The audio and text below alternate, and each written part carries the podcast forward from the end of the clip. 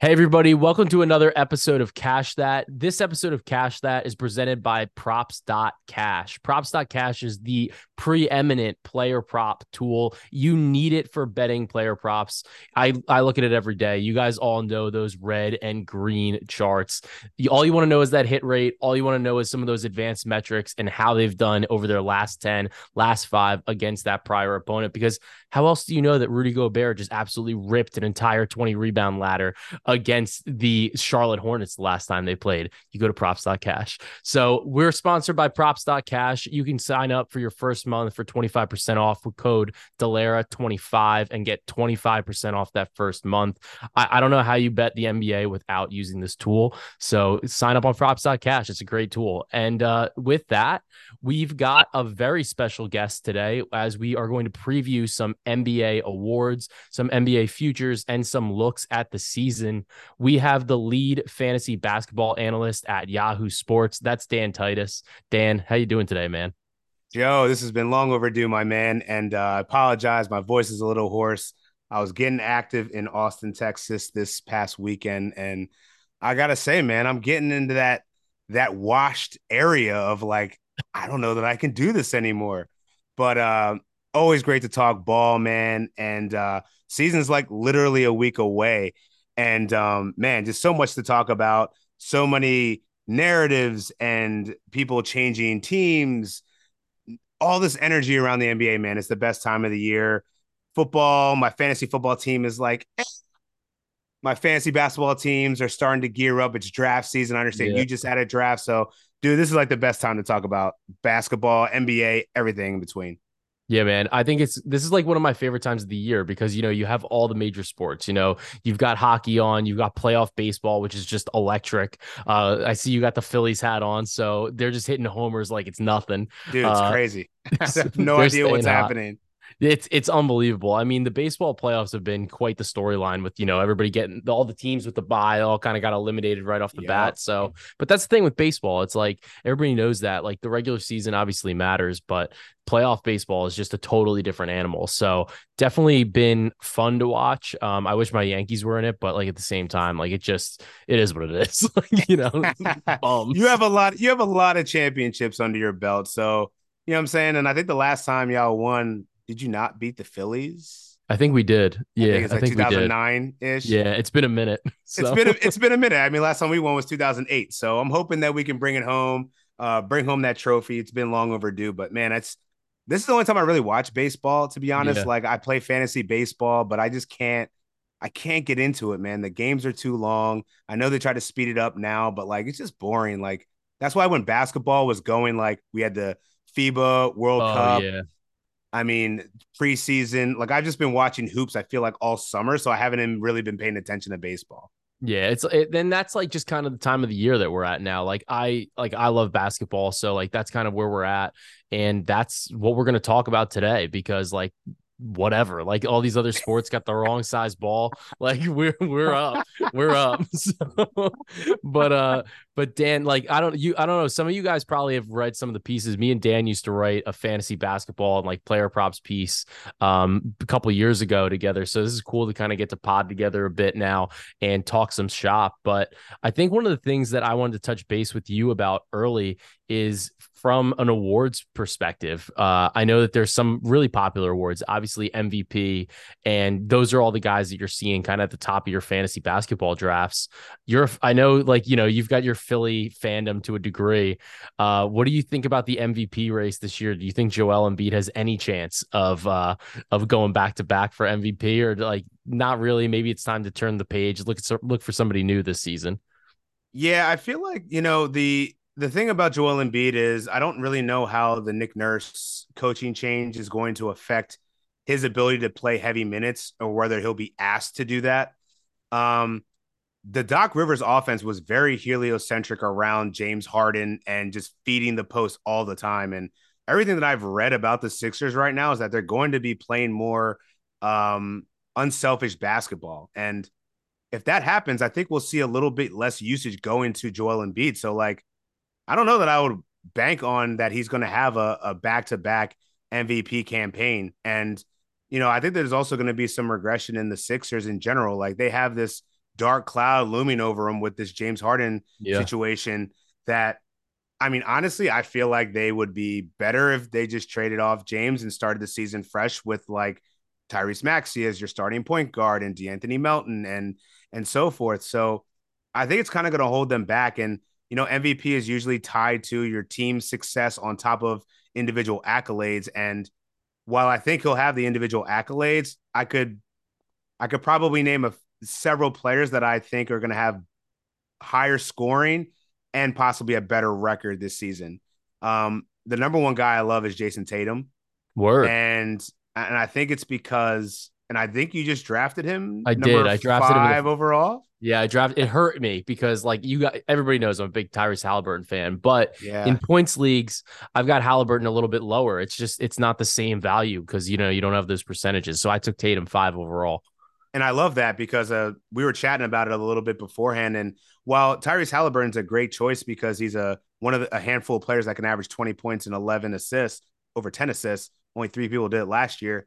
Um, Jayson Tatum, I think, is going to be averaging 30 points per game. He could get up to eight rebounds, upwards of five assists. Yeah. And I think now that um, Marcus Smart is gone and, you know, they lost some pieces here. And yeah, Jrue Holiday came over, but – I don't think the landscape for Jayson Tatum is going to change much. You know, Jrue Holiday is still going to be a facilitator here, and cool, you got Kristaps Porzingis, but Jayson Tatum is still a thirty percent usage guy, and still got to score. At, yeah, if you look at his statistics, he's gone up in every statistical category every single year. He's still super young. We have yet to see his ceiling yet, which is absolutely scary. And while Jason Jalen Brown is definitely a worthy associate and, and counterpart, he's not Jayson Tatum. And the one thing I love about Tatum is that he always plays at least 70 games. Yeah. The guy's a thoroughbred. The Boston Celtics, I think, are going to be one of the best, if not the best team in the Eastern Conference that I think got weaker outside of, you know, Damian Lillard coming over to the Milwaukee Bucks, but no one else got better um, in terms of the top tier teams in the Eastern Conference. And while I expect teams like Indiana and Orlando to make some noise, they're not going to go over top of the Boston Celtics. So I think the value is on Jayson Tatum right now. Yeah, I think that that's a good point with that you're kind of bringing up too, because it's like the whole best player, best team narrative. And to be honest, like I feel like after the past couple of seasons where you know we've had Jokic, Jokic, and Embiid, it's like are the writers and the, like are the voters going to be like, all right, like we're over that narrative, like let's move on to somebody else. And then also like how much is Denver going to totally care this season? You know, like, is that what they're going to go for? And like, if Jokic sees any type of statistical decrease, it's like, well, like he still might be the best player in the league. Like he still might be like the guy that should win MVP. But if you see sure. a little bit of a drop, you're like, well, he's not better than he was. So, and then like Tatum's best player, best team. So I, I like the angle. I think that he's one of those guys like he just is always there. Like he's always going to perform. He's always putting up numbers, and they got a lot of primetime games. So I think all those things mm-hmm. matter with that type of narrative award. Um, I know you mentioned the Bucks and Damian Lillard, obviously, like massive, massive acquisition from, you know, like from a betting perspective and honestly from a fantasy perspective too. How do you think that that trade really impacts what Milwaukee can do? Because I think it it obviously made them a little bit thinner, but at the same time, like that offense is good. I, they're gonna they're gonna have like the best offense in the league. Like it's it's unbelievable what they're gonna be able to do, especially in like pick and roll and everything. I mean, Giannis already admitted that this is the most dynamic pick and roll player he's ever played with, but then also how open he's getting just by the gravity of defensive having defenses having to pay attention to Damian Lillard. Yeah. Um, there wasn't anyone on that team last year that could pull up from 30, even 40 feet. Um, so I just think that it just gives a whole nother dynamic to their offense that they previously didn't have. And Jrue Holiday was a great two-way player. And Khris Middleton, in his own right, was a great third wheel, but I have concerns about Middleton going into the beginning of the season.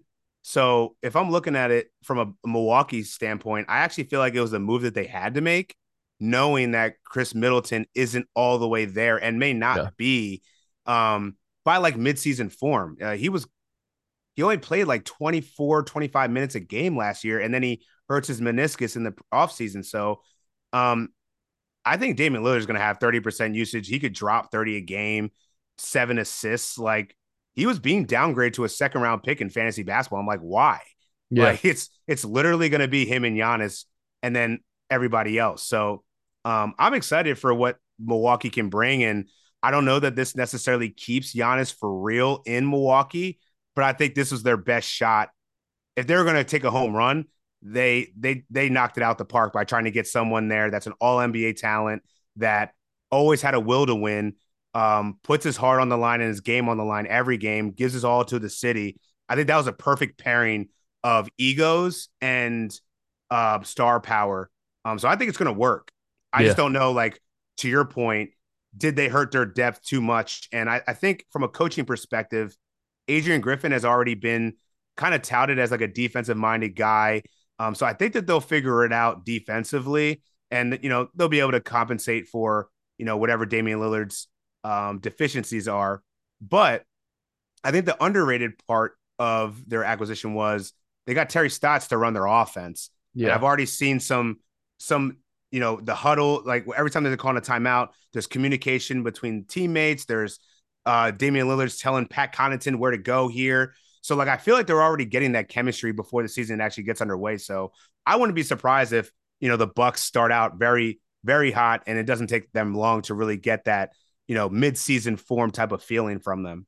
Yeah, I thought it was interesting with Stotts uh, going there because he actually went there before the Dame uh, acquisition. And it was kind of one of those things I was like, man, like I wish I knew that because they had like those markets. Like it, it's one of those things like it just kind of like went under the radar. Yeah. And like Milwaukee was not really talked about as a Dame spot. Like I know that I'd heard that from certain people, but like nothing that was like enough to, you know, like be actionable. But it's yeah, like if you sure. if you looked at like the breadcrumbs and like you saw it's like, oh, like Stotts is there. Like, all right. It was like, like it was like Brunson, it's like Rick Brunson going to the yeah. Knicks. It's like, hmm Jalen Brunson definitely looks like the Knicks are really looking up here. Yeah, um, same same kind of thing. Like I should have read those tea leaves for 100 percent. That was a missed opportunity. Like I, I, wish I wish I did because I don't even know the number for Dame to go to Milwaukee had to be outrageous. Like, I don't even it, remember seeing it as an even an option on the book. Like no. it was like Miami, uh LA probably just LA, yeah, like... yeah, just because oh yeah exactly. But yeah, they, they were a super dark horse. So like I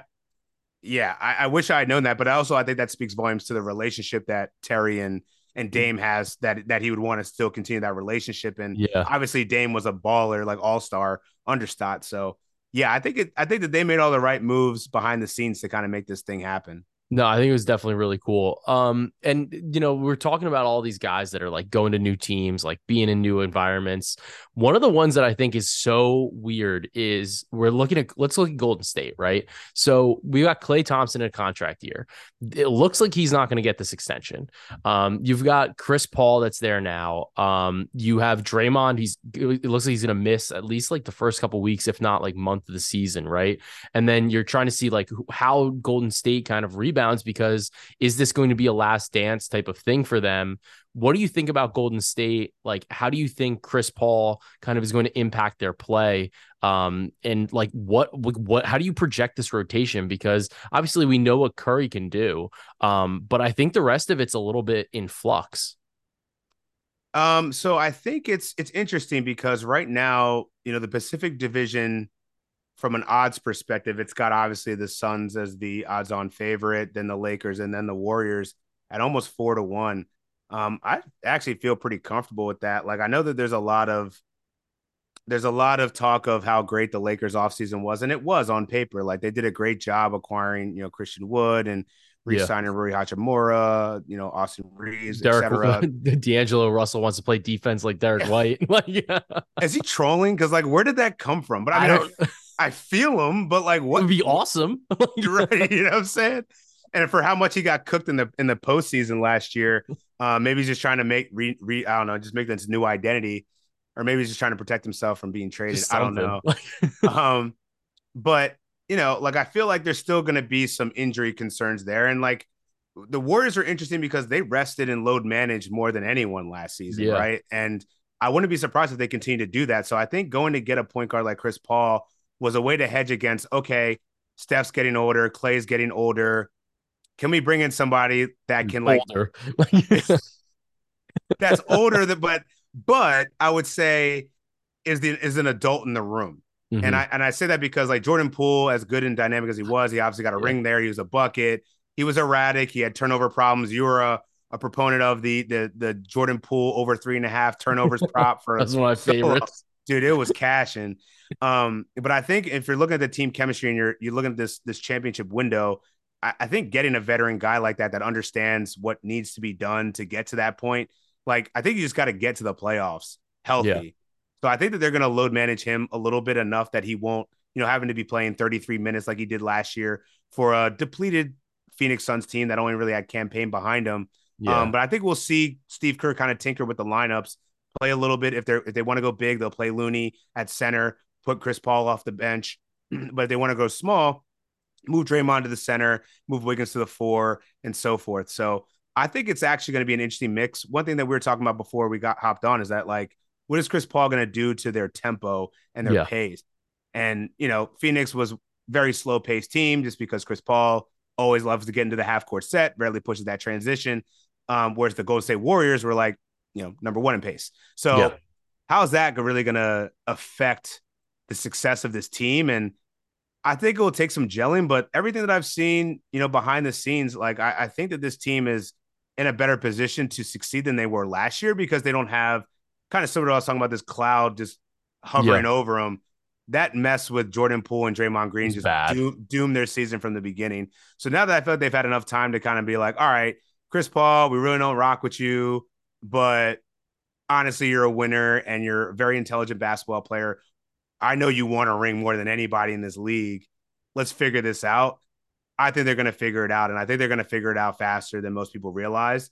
Um, the questions I have is like, is Jonathan Kuminga going to be able to take that leap and play mm-hmm. those play those minutes in the second lineup and really be, you know, a score for that second unit? Will Moses Moody do the same thing? Um, and can Draymond Green and, and Klay Thompson stay healthy?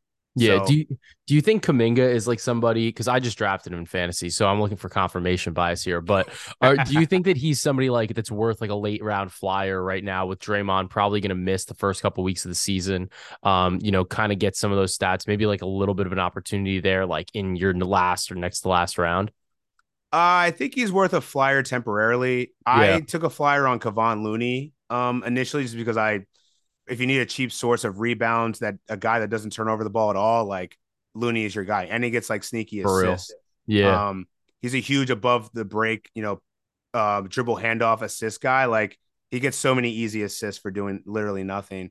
um, but I do like Kuminga for the offensive growth that he's shown in the offseason and preseason's dudes dropping yeah. like 26 a game. And I don't know if that's real, real. Um, but he always had the athleticism and the talent to to put it all together. I think he's a good temporary flyer, but I wouldn't be surprised if he's on waivers in like two weeks. Yeah, that, that's kind of my thoughts on him too. Um, but I want to go back to the thing that you mentioned like a minute ago, and it was about the tempo with Chris Paul and like the Warriors. One, that's one of my honestly one of my concerns when I'm betting on teams and like when I'm looking at player props, when I'm looking at guys for fantasy purposes. I always think that pace is like pace is like that stat that applies to both teams, right? That's like that are playing mm-hmm. in a matchup. Um, and it's one of those. It's like it's it's readily available. Like you can get it on NBA.com. Like it's it's you can get it on Dunks and Threes. It's it's everywhere. Mm-hmm. Um, but it's one of those like it's not like on your apps. It's not like it's not something that you're seeing right away like all the time how important do you think pace is and like how do you try to factor that into your analysis for either for like picking up guys in fantasy what you think their projections are going to be for the course of the season or like how you've embedded on a night to night basis like with player props or anything like that? Yeah so me and you used to go back and forth man like living in nba.com advanced stats land. Yeah. and and um pace was always important to me because i want to maximize the amount of possessions that i'm getting right? So if you have a team that pushes the tempo, gets more shots off. That leads to more rebounds, more makes, more assists, more more more production. So I think one of the fallacies in fantasy basketball is that like, oh, bad teams are going to tank, so you can't get those players. Well, I'd argue, you know, two of the worst teams last year were the Indiana Pacers yeah. and the San Antonio Spurs. The Spurs were number two in pace last year, and you add Victor Wembanyama to that equation, I'm super excited about the San Antonio Spurs from a fantasy and betting perspective because um, one person I'm curious to see what the lines open up for, like Zach Collins assist props. Um, Devin Vassell is another guy that I'm very high on. He's one of my breakouts this year. I think Yeah. he's going to take a huge leap, Especially with that contract. department. Yeah, I mean that's the investment, right? You want to follow the money in certain situations. So obviously he's considered a cornerstone piece um, to the San Antonio squad. So um, pace is a huge factor in, in how I'm evaluating talent. And you know, I value right now. I'm evaluating these Pacers. Bennett, I just came out with an article today talking about Bennedict Mathurin and how he's a sleeper. Now that he's a starter, man, this guy was dropping 16 and a half points off the bench last year. Got to the line five times a game. You mean to tell me he's going to get 30 minutes? Like this, we're looking at a 20 point score right here. Yeah. And his his profile to me looks very similar to Jalen Brown in his fourth season. Like Ooh. super athletic. Um, once he gets 30 minutes, he's a bucket, and he just doesn't do that much in rebounding, like you know, that five, six territory. Yeah. Um, but you know, with Ty- Tyrese Halliburton pushing the pace, like I love the point guards and in fantasy basketball and and prop betting, like I just go for the people that have the usage, high pace, and have the ball in their hands more than anyone else. And Yeah. and so I think that you're, you know, those guys in Memphis, for example, Marcus Smart's probably going to be undervalued for quite some time with um with Ja Morant being out for 25 games, but the bigger value in there is probably Desmond Bane. His 100%. assists, his assists are going to be up. His rebounds are going to be up. He's going to have a phenomenal year. The Oklahoma City Thunder, a team that nobody was thinking about, now you have an MVP candidate in SGA, and then you have Jalen Williams. Like they're these these high paced teams are going to be so great for fantasy, but even better for betting. Um, the one person I can't wait to bet and also um have in my fancy lines is Chet Holmgren. Like What do you think about Chet? Like, what what do you think his impact's going to be? Because I think like the big thing for for me is like, can he play the five? Because if he can play the five, then it's a totally different scenario for Oklahoma City, and I think that that opens up what they can do and like with all their draft picks that they can trade or f- try to figure out what exactly to do. But what are you expecting from Chet? Like, what do you have him at? Like points and rebounds and like blocks, basically. Like, what are you thinking? Like he's going to do for you? Uh, I think he's going to get to 16 and a half points, eight and a half, eight rebounds, eight and a half rebounds, and two blocks. That's legit. And I That's think that that, legit. and I think that that's going to be enough for him to get Rookie of the Year. He's my bet for Rookie of the Year, Woo! um, over Victor because I don't think Victor's going to get to 65 games. okay. They're going to Um, handle him. They're going to handle him with kid gloves. Um, he'll have the points. He'll definitely have the points, and you know he'll have obviously the media attention, the allure. Um, but I think Chet is going to play more games, and I think he's going to be on a better team, a winning team that's going to make an ascension, as an ascension that's going to be strong enough to put him in that competition to be, you know, neck and neck with with With Victor, Victor. most of the way. Yeah. And to your point about him pay, playing the five, I'd pose the question: Who on their roster right now is positioned to play five, or at least I would say who can he? Who's going to complement him in the front court? Jalen Williams. yeah. Like, like like they don't have Pokusevski. don't have anybody. Yeah, like they need him to play the five. It's just a Right. matter of like, Can he withstand he? it? Can he? Yeah. Right. Right. so I, I like personally, I like I've been a betting Scoot for for rookie of the year. Um, I like just love the spot. Like I know Portland, like they have a lot of guards, but like Scoot's got that fucking dog, man. Like he's he like does. he, He, he wants it, you know. And like I. I my concern with both Victor and um and Chet was honestly like it takes it's going to like Victor likes to bring the ball up sometimes, right? But like they still generally are going to need somebody to give them the ball. Scoot for me like doesn't like he's going to get the ball. Like he's going to have the ball. He's going to have to share with Simons a little bit, but like he's going to have the ball. That was why I was on Scoot. I think the I felt like the number was a little long. I don't I just like I don't I think that your inclination's right though. Like you can't bet on Victor. Um like the number he's basically like he's less than even money. Like I like I get that he's incredible, but like you said there's just too many I think there's too many variables. Like I know that rookie of the year doesn't have the games requirement, which I thought was interesting. How many games does Victor have to play for you to say like he would have played enough to win rookie of the year? Probably fifty-five. Yeah, because I think fifty-five. because like feels the right Zion missed it with what like 50 like a little less than that and he was Mhm. dynamite but like granted just so was Ja But Right. like, you know, so but I think that's what you're going to have this year. So it's like where do you think like and I think that that's one of the questions with Victor even in fantasy, it's mm-hmm. like how do you draft him high? Like he's going to be awesome, but like what's he going to do? Like on a per game basis, he's going to be great. But like if they're going to handle him with kid gloves, especially down the stretch, maybe, or like on back to backs, like who knows? I think it makes the analysis a little bit more difficult for him. Yeah, and going back to your Scoot point, so Chet and Scoot are about the same odds on on, Yeah. on most books. Um, and I would feel pro- comfortable uh throwing one out there, throwing a bet out there for Scoot. My problem with Scoot is that I think people are undervaluing the impact that Anfernee Simons is going to have. Yeah. Um, you know, this is a 22 point score with, you know, six assists with with Damian Lillard off the court. Um, he's going to take another leap, and I don't know that Scoot's going to necessarily be the number one option. I think he's actually going to be more of a facilitator, which will be good for his numbers. Like he should be able to get to six assists a game, but how many points? And he probably needs like 18 to 20. Yeah, honestly. yeah, I think he's going to need an 18 and six to beat out Wemby and Chet. Yeah. Um, but the one thing that I feel like we're going to see Scoot struggle a little bit with is his efficiency. Mhm. And from a fantasy perspective, I was think comparing him more to like a Jaden Ivey than like okay. a Derrick Rose initial impact. But granted, different situations. Yeah. Um, and then also I think Scoot has a really good big man in DeAndre Ayton to kind of feed off of to to kind of also take off some of that that that pressure. Um, but that is I don't know, like the, the Portland Trailblazers actually have a decent roster that I don't know. It's not as good as the Oklahoma City Thunder No. by any means. no. But, But but there is some but I think he's going to be deferring more than people think. Like I don't think he's going to walk into 20 and night. All right. So what do you, all right, what's the deal with Ayton? Like, do you like Ayton? Like, what do you think about Ayton? Because I know, like, because Phoenix basically, like, the, the dudes in Phoenix were basically like, yo, like, he's got to go. Like, like You he's can done. have him. Yeah, yeah, yeah. like for real. Like they were like, you all right, we're done. Like you can have him. Dude, he's a 20 and 10 guy that'll shoot 60% from the field and get you a block a game. Like I'm not mad at him at all. No. Um, and I think that the, the, problem with Ayton is that he thinks he's nicer than he is. Like you, you're well, yeah. he might be a second option at best, even though he thinks he's the number one option. I think his numbers are going to be fine in in in in Phoenix, and he hasn't really been like an injury issue outside of the No. the temperament in the in the locker room. Like I think he needs a reset.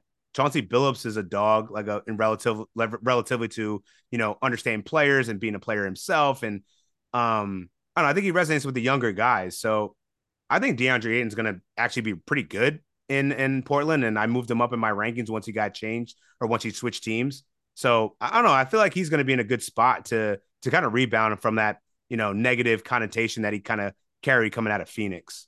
Got it. Got it. Um, I want to touch on one other award, but I do want to ask you one question about Victor because I was thinking about this and it's like there's no real like comp for a guy like him, right? Like there's no like real player that's like similar to him.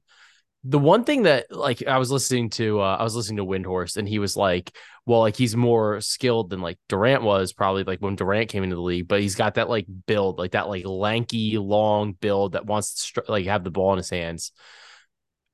I was looking, this is to sound fucked, but like I was honestly thinking about betting Victor like early in the season. I want to bet his turnovers because I think that he's going to be like one of those things where he's just going to get stripped because he's not used to like some of the speed or like some of the things that the guys are doing in the NBA. And he's like trying to dribble the basketball. I don't know if that's like a decent thought or like if that like makes a ton of sense, but just from my perspective, just thinking about what he might try to do and just like trying to do a little bit too much, I could see some turnovers happening kind of early in the season. I love that angle, and like having watched him and both Chet at summer league, they were very bothered by people sending double teams frequently when they got the ball in the high post, and they didn't really. I know Chet specifically didn't really know what to do with it. Um, Victor's handle is better than Chet's, so I expect that that would be a continued systematic flaw that that you know both of those teams are going to have to work through. Is like how can we get the ball out of their hands quickly, or make a decision that you're not getting trapped, bring the ball down, and then you're getting get people stripping you um, when you bring the ball down. Um, but then also the physicality of it, right? Like you were talking Yep. about Chet playing the five. Like you're not just going to be able to just back down, turn your back to the basket, and, No. and get there, right? Like even Giannis struggles with that, and he's like superhuman powers here. So um, I would expect both of them to actually have a pretty high turnover rate, like two and a half a game. I think is pretty conservative, but earlier on, especially, like I think that's a perfect angle to fade Victor because they're gonna he's gonna draw so much attention. The only thing you can do quite literally is double team him because he's yeah, so like tall. you almost like, Like, have to. yeah Because like I was looking at Durant stuff and like Durant as a rookie like averaged 2.9 turnovers per game, but then like he's like been over three in like so many. But like he started the Mhm. season like we had multiple games of six, like 4 Mhm. five, like, and that's kind of where my brain was going. I was like, I feel like this is gonna be one of those lines where they're gonna set it like one and a half or like two and a half, and it's just gonna be it's gonna be our Jordan Poole turnovers this year. Like that's that's just the way I'm looking at it. So Dude, it I, just I actually I love that angle so much because especially earlier on, man, like he's still gonna get adjusted to it. The you're traveling, you're in different arenas, you have different uh roster constructions and people you're gonna be going up against. Like that's a lot to ingest as like a young Yeah. kid, right? So Yeah. And they're going to be Um, putting everybody, they're going to be like way overloaded and way, paying way too much attention to like his points, his rebounds, his blocks. And it's like, there's going to be hanging this bogus line on turnovers. So like, who bets Right. this? right. Because like I mean, because like if you're in systematically, I'm like, all right, well, I can double Wemby or I can play straight up man to man. No, I'd rather take my guy who's who's guarding Keldon Johnson. Yeah. Yeah. Go- Like, go- whatever. Like, Go send him to Victor, right? Like yeah. Um, so yeah, man, I, I love that angle, and I love it for Chet and especially Chet, Chet, and for and for Wemby specifically. I like that for both of them actually then. Like that's a good catch on Chad as well. Um but I want to go back to Ayton and this award in particular. So you like him, you improved him. Do you have him as a most improved candidate or like where do, what do you think like okay, so that's good. I'm No. glad that you said no. He, I so think we've seen pretty much what the ceiling of Ayton is. Like he's not going to Yeah. surprise and get like twenty five and thirteen here. No. Like there's not going to be this sizable gap. Like he's a low end 2010 guy. Yeah, Um, I like Bane. I like Desmond Bane. I- He's like I 40 to 1. He's like 40 to 1 out there. Um That's a great flyer, especially if they come out hot and they can hold it down without Ja. He's Yeah. going to be getting a lot of that credit because you know Jaren Jackson Jr. as great as he is, you know he's the he's the defensive side of the ball kind of Exactly. guy, and he's going to be like Bane's going to be the alpha dude. So I love that. Yeah. Yeah. Like I like him in that spot. But like, is there anybody that you think, even if it's not for maybe that award, but like even like, you know, that ties in is like a guy that can really improve in like a new experience or like a new team, um, or like even a new setting, new coach. Who are you looking at? I know you mentioned Maxey earlier. Uh, where's your mind kind of going with like a most improved type of player? My mind definitely went to it went to two guards, Maxey and Jordan Poole.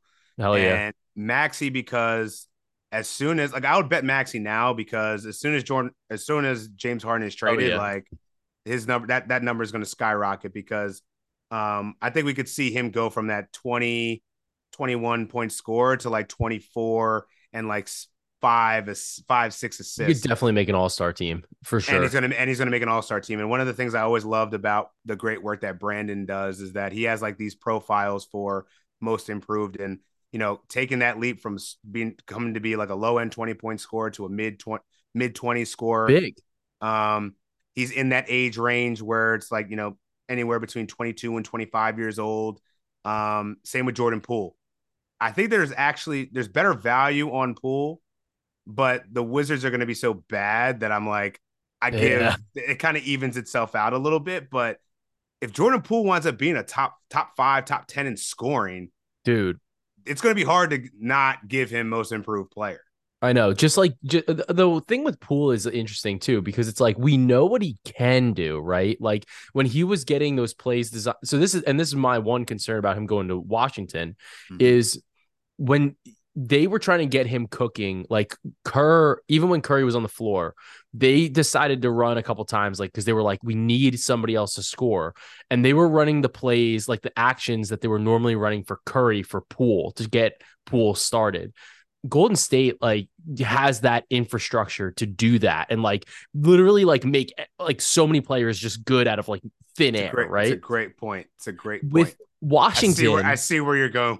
Like the fuck's gonna set him up kuzma like like that's what i'm saying like w- do you think that he Oh. has it like in him on his own to create that way? Or like, is that maybe what the concern is with Poole? And you're like, look, like, like, because Kuzma, I think is good. Like, I think Kuzma is like a good NBA player. Um, but like he's not like it's not like playing with Draymond, Steph, and Klay. It's like a very different scenario. Do you think that Washington could actually maybe like hold him down, even though he's going to have like a bit of an expanded role there? Um, so I think getting Tyus Jones in the mix is certainly mm-hmm. going to help. He's one of the best. He's like, you know, top three in NBA history in assist to turnover ratio. Yeah. Very intelligent guard, always takes care of the ball. I think having a, a floor general like that alongside of him will definitely help keep kind of keep him in check a little bit. He's yeah. still going to be super erratic and be himself. Like yeah. he's going to be doing these like you know crossover behind the back, step back from forty type things. But I think that they actually paired him with some pretty intelligent basketball players outside of.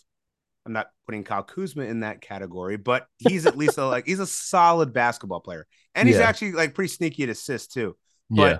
I'm talking about like Deni Avdija, a guy that doesn't need a lot of usage, but yep. he makes high quality plays when given minutes. Delon Wright is another guy that I think will still crack the rotation. That high IQ player, great on defense, um, also a very savvy point guard, good distributor.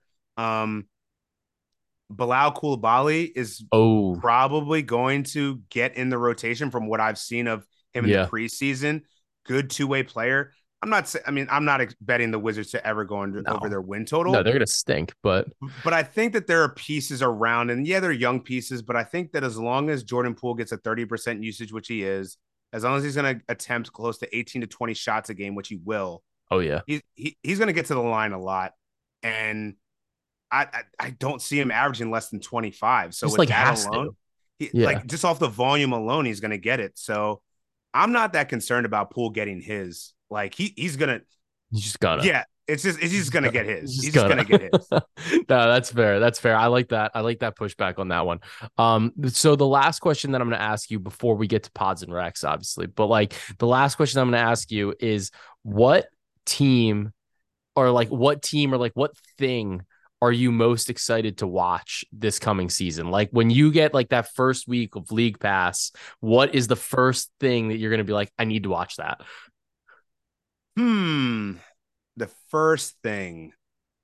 It's kind of it's kind of gross, but like I'm excited to see the Orlando Magic more than anything. You're um, fucking sick. I know. I'm gross, man. Like, uh, so Markelle Fultz is one of my breakout guys. He's going into a contract year. He had put together his best professional basketball season last year. Shot over 51%. Great on defense. His middies coming back still looks a little funky, but he's a yeah. great two way player. Franz Wagner, has improved every single season that he's been awesome in the league. Player. And I think he's going to be on the verge of a breakout. Um, a guy that played 82 over 80 games first two seasons. Um, and then you have Paolo Banchero, who was, you know, from a fantasy perspective, wasn't very good. And, you know, was outside top 250, but like still was on the USA, you know, FIBA team here playing heavy minutes at the five. Yeah. And I think that that international experience and as well as playing with those veterans this dude's going to be very good going into his second year. Um, Wendell Carter's all right. Um, Jonathan Isaac gives me some intrigue because he's actually back, and when he's actually played, he's been like really good. But I'm, really not good. banking on it.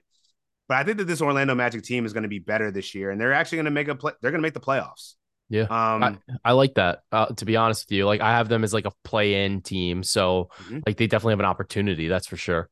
Yeah, I think they're going to be a, a fun team to watch, just with the young talent that they have. They have a good coach in Jamahl Mosley.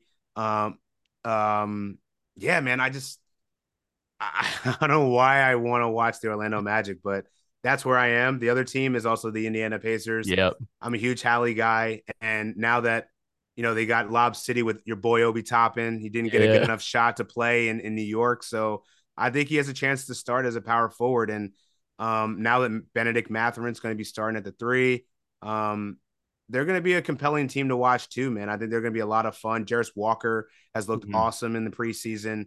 Um, I'm all for the underdogs this year, man, and it's going to be cool watching, you know, the usual suspects, the Boston Celtics, the the Milwaukee Bucks, the the Denver Nuggets. Um, Christian Braun is a is a guy that I've actually been pretty excited to watch, man. Um, he really turned it on in the playoffs, and now that Bruce Brown's go, uh, gone, I think he's going to step up. Has Julian, to. Julian uh, Strawther's been just a bucket. Um, So I don't know, man. Like it's going to be a really fun season, regardless. I, I don't I don't really have too much of a bias for any team, and like as even though I'm a Philly guy, like I I'm actually more excited to watch the Sixers than I've been in a while because Doc Rivers is Glenn Rivers is gone. Yeah, Glenn. Good old Glenn. Um, but yeah, man, I'm gonna have League Pass on every night. So yeah, I'm just excited to watch hoops, man. It don't I know it don't about, matter. We're almost there. I, I guess I forgot to ask you, uh, who do you think who's winning the title? Uh, I put a head. bet right after the the Nuggets won. I, I bet the Nuggets back to back just because. I mean, I just if Jamal Murray and, and Jokic are going to continue to play that kind of a two man game, what, what are you going to do? And then you have Michael Porter Jr., who actually decided to rebound and, and play a little defense. And ah, man, they're just so deep. I'm just like, I don't, yeah. I mean, the Lakers, if they can stay healthy, they have a nice team on paper, but like Memphis is going through it. Um, the Clippers, I, I don't know. You're going to get James Harden. Does that make you that much better? I think you're more less the same that you were. Like yeah. you're your whole future is dependent upon whether Kawhi and, and Paul George can stay healthy, which they haven't proven to do. Yeah. Um, how many other contenders do you really have? The Warriors, I think, you know, if the health goes their way, they could figure it out. Phoenix Suns, I think they're the odds on favorite, but like, should they be? I don't, yeah, I don't like that, honestly, for them. I don't, like, I don't either. I think they're just too they're too like top heavy in my opinion. Like I just don't really like what they got going on there. But I mean, we'll we'll just have to see. I'm with you on Denver. I think a lot of the time the, the moves that teams made were like to get better, obviously, but like nothing seemed to really be like directly to combat what Denver did. Um, the Lakers did a little bit, like when they got like Christian Wood, they got a little, they got Jaxson Hayes, like they try to get a little bit more size, but like overall, nobody really did anything. And I'm like, Denver's still got the best player on the planet. Like they have mm-hmm. Jokic he's the best. So I, am super excited. I, I, I think the number on Denver is tough, but like I I always do that like where if I bet a team to win the title, like and I won money, I probably am rolling a little bit back over on them to oh, have yeah. that ticket. Like I'm like I need it. Good, good, energy to do it. You know what I mean? Yeah. Like, all right, yeah, yeah, let me pay this forward. I'm gonna give you another chance. And you can always bet against them at the season, you know, yeah. progresses and another one, another favorite kind of pops up as the season goes on. But yeah. yeah, I feel that, man. Like I feel like Denver just looked they, they just looked like a powerhouse, man, and I they didn't get any worse going into last season. And I think the biggest thing that's probably underrated about these championship runs is the mm-hmm. continuity, and yep. they they got it more than anybody hundred percent. And like they're just they're legit. Like they just have they have that whole system going right now. And it felt like that title last year was one that was like a long time coming. So mm-hmm. they've got the roster like on lock. I like I I just I love watching them play ball. But the last thing that we always do in every episode is normally I ask producer Corey how he's doing, but producer Corey is moving like a million things. He's like in a storage unit in Brooklyn right now. Like so it's he's down bad right now. But um I always ask him how he's doing and then we do pods and recs. And pods and recs is our segment where one of like we each recommend one thing to the listeners. It can be like a thing that you're doing, a food that you're eating, like a show that you're watching, like just a tool that you use, like whatever it's a recommendation for the listeners. A lot of times I give out a food item. Like I, you know, like I had just had some tacos the other day. So like that was great. Um, I just, you know, like I, I think taco season's always, always great, but I've been melting the cheese on them like preemptively. It's like I got like the I got like the grill yeah, on the thing, and then you put, put the, cheese, cheese and you right gotta there. melt it. You know, yeah, like yeah, so. I, I my thing is though I have um I can't have dairy, but I can have like all the vegan cheese, like the fake shit. So like it's been like a wild whirlwind for me. It's like the wild wild west, like because I I don't know what you even put like what's appropriate to put cheese on. I didn't know. So now like I'm trying, I'm like experimenting with more traditional means, like you know with tacos. Um, so I you know I I that's that's been my thing. So I've been melting cheese on tacos. So that's like not like the best recommendation for people, but I will recommend uh because it is like bourbon season now, and like I'm a big bourbon guy. Uh, my buddy Vinny Oliva, longtime listener, uh, he gifted me this bottle of Eagle Rare, and it's some great stuff. It's like 10 year, 10 year Eagle Rare bourbon. Um, and it's tough to get, but would highly recommend. It's just, it's a great drink. So I'm on Eagle Rare. I love that, man. And I wish I, so I'm actually getting my kitchen remodeled right now. And usually I could just, you know, go to my, my, my, uh, my, my cabinet and grab my bottle. So I don't even know it's in a box somewhere.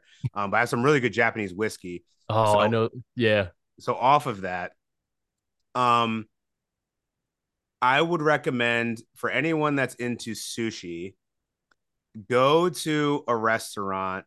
I mean, obviously, do your googling and stuff, and yeah. I, you know, depend on where you live. You know, if you're in the like, Midwest, I don't know where you're gonna get these. don't do it. Just don't. but if you're on vacation in a place that's known for their fish, and there there's a Japanese restaurant, I recommend getting an omakase. Oh yeah. And, and, and what that is is the chef's special, and usually they have uh, the localized fish around that area. They'll prepare it specifically in a in a way that you're supposed to eat it. You don't add soy sauce, you don't add wasabi. They do all of that stuff for you. It is the, quite literally the best tasting thing if you're into fish. And I know a lot of people are. Some people may not be, you know, into the squeamish, uh, the the the, tex- the texture of sushi, but um, nigiri when it's a nice fillet with a little bit of better rice with a little bit of a drizzle of something that the chef prepares is immaculate. It's the best thing. Every time I'm having a good day, or like me and the wife are celebrating something, it's like, yo, omakase. All right, let's do it. Dude, um, you don't have to sell. You don't have to sell sushi to an Asian guy over here. I'm in. I'm in, dude. It's like it's just a great combo. It is. It is. Uh, it, like you know, it's nice. Wash like, it down with a little sake. Like, let's go. And I think, I, you know what I, I like? I think the thing about sushi that's nice is like generally, especially if you're doing omakase, it's like each bite is like a different experience. Absolutely. You know? It's like you like there's not a lot of repetitiveness. Like each thing has like it's like whether you liked it, you didn't like it. It's like oh well, like I now I know, or like I don't know, like whatever. But like generally, you're gonna like it. Um, but it's just it's such a curated experience that I think it's like it's a little bit different than most things. It's like a buffet, but like very curated and like you don't leave feeling like bloated as hell. no, and that's huge about it, right? And you know, I think it's a great it's a great point that you bring it up because like I, you know, prior to me, my wife, she's Asian, Chinese, and nice. Like, she sco- she schooled me on food more than any person. Like I was never even eating like I was eating like a I wasn't like a California roll guy, but I was like a spicy tuna roll kind of dude. Uh, you know what I mean? Like basic super, bitch. Super basic, basic bitch as shit.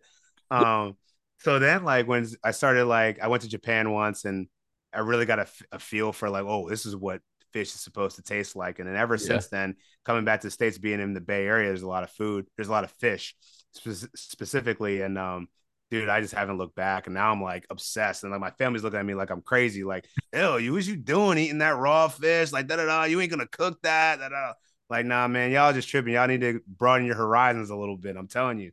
Like, yeah, dude. You don't know what you're missing. It's it's too good. Like good. let me tell you, it's like I th- I would compare it to like when you're looking at like when you're looking at props.cash and like you're looking at the website. You know, most people like they're always looking at points. Sometimes yeah. you might dabble with rebounds. Let me tell you, it's like I've been saying, like you got to look at some turnover props. And you know, you look at that green and red chart on somebody's turnover props for the first time, and let me tell you, it's gonna be like an omakase for your player prop betting. So with that thank you, Dan. It's been a pleasure having you on. Uh, Dan Titus, lead fantasy basketball analyst for Yahoo. Dan, what's your Twitter handle so people know where to find you? Yeah, hit me up, Dan Titus at Dan Titus. Um, yeah, I'll be pumping out a lot of content for Yahoo Fantasy Basketball. May see me do some podcasts on NBC Sports too. And uh, yeah, got some video stuff coming out too. So uh, just continue to tap in with me, and uh, it's gonna be a fun year. And great having you. Uh, great, thank you for having me, Joe and uh, we'll do this again sometime, man. Yeah, man. Thank you. It was a pleasure having you. Uh, guys, get that omakase, get some bourbon, and let's cash that.